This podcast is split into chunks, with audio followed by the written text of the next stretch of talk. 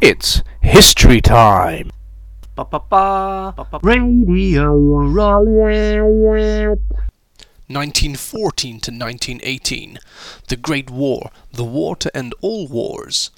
1916, the Battle of the Somme, 1st of July 1916, the battle starts. Hundreds of thousands of Allied troops are sent o- over the top to fight the Germans. Unfortunately, many didn't return. Your mission to find out why. Was it the fault of the generals? Were the British troops really lions led by donkeys? Or is that a little unfair on Haig and his buddies? It's your mission, recruit. It's your coursework. You find out. Rollit out.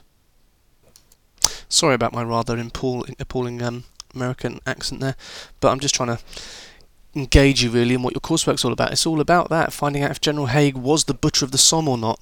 And you've got to remember the key factors here. You've got to remember the two main aims of the Battle of the Somme: the fact that they were meant to take pressure off Verdun, and of course the fact that they were meant to break through the German lines, and this was going to be the decisive battle of the war. Should be fairly uh, memorable for you by now. That um, in fact it didn't quite happen as, as as it was planned. Okay, they did actually manage to um, take German pressure off Verdun, but the battle itself was not a glowing success. In fact, the first day alone, there were nearly 60,000 casualties, 20,000 dead, 40,000 wounded. The barbed wire that was supposed to have been cut by the artillery shells hadn't been cut. The German sh- trenches were not destroyed. The shelling hadn't worked. Around a third of all artillery shells fired by the British are duds.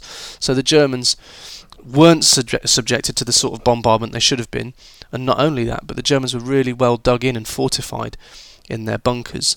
So when the artillery stopped and moved on, the Germans realised that was the signal for the attack. They ran out the trenches, ran to the machine guns, manned their machine guns, and shot down the British troops, who, of course, rather stupidly had been told to walk towards the enemy machine guns. In fact, some of them even kicked footballs as they went. Certainly in the first wave. I doubt there were many in the second and third wave that kicked footballs, as they would have started to get the picture.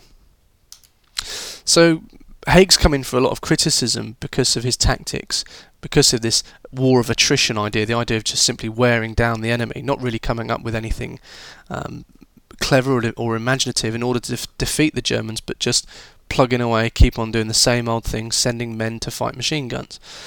Um, so yeah, he's taken a lot of flack for that. And what you've got to do is you've got to try and work out whether that's justified or not. It could be argued that that that Haig was the butcher of the Somme, that he killed all these people, he didn't care about his men, and that's certainly what some people, like John Laffin, have said. However, on the other hand, we've got this other idea about Haig being perhaps just the product of his time. He's just someone that was educated at military college about, about how to fight warfare, and the type of warfare he was trained for actually well, that had died, and trench warfare was something new that he hadn't been trained for, so it's a bit unfair to expect him to be successful in, in dealing with that.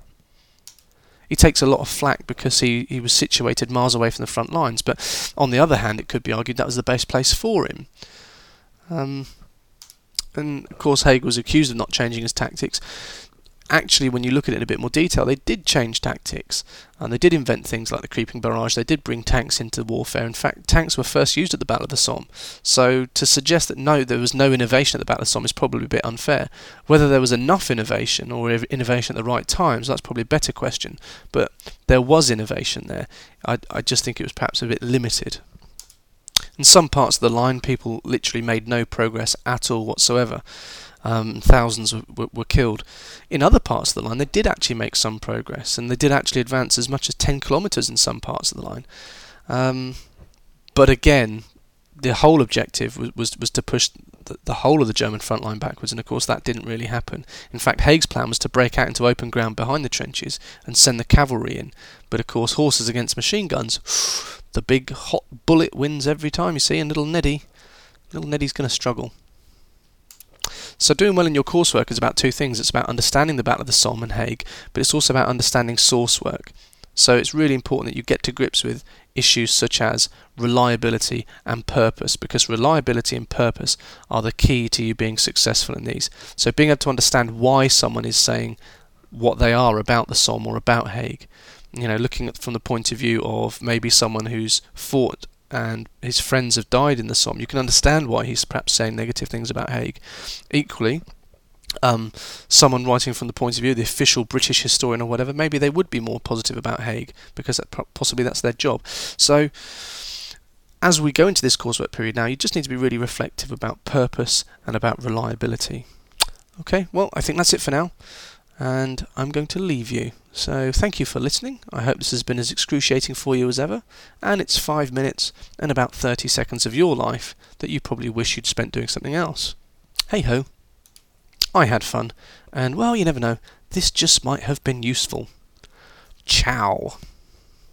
That was History Time. Radio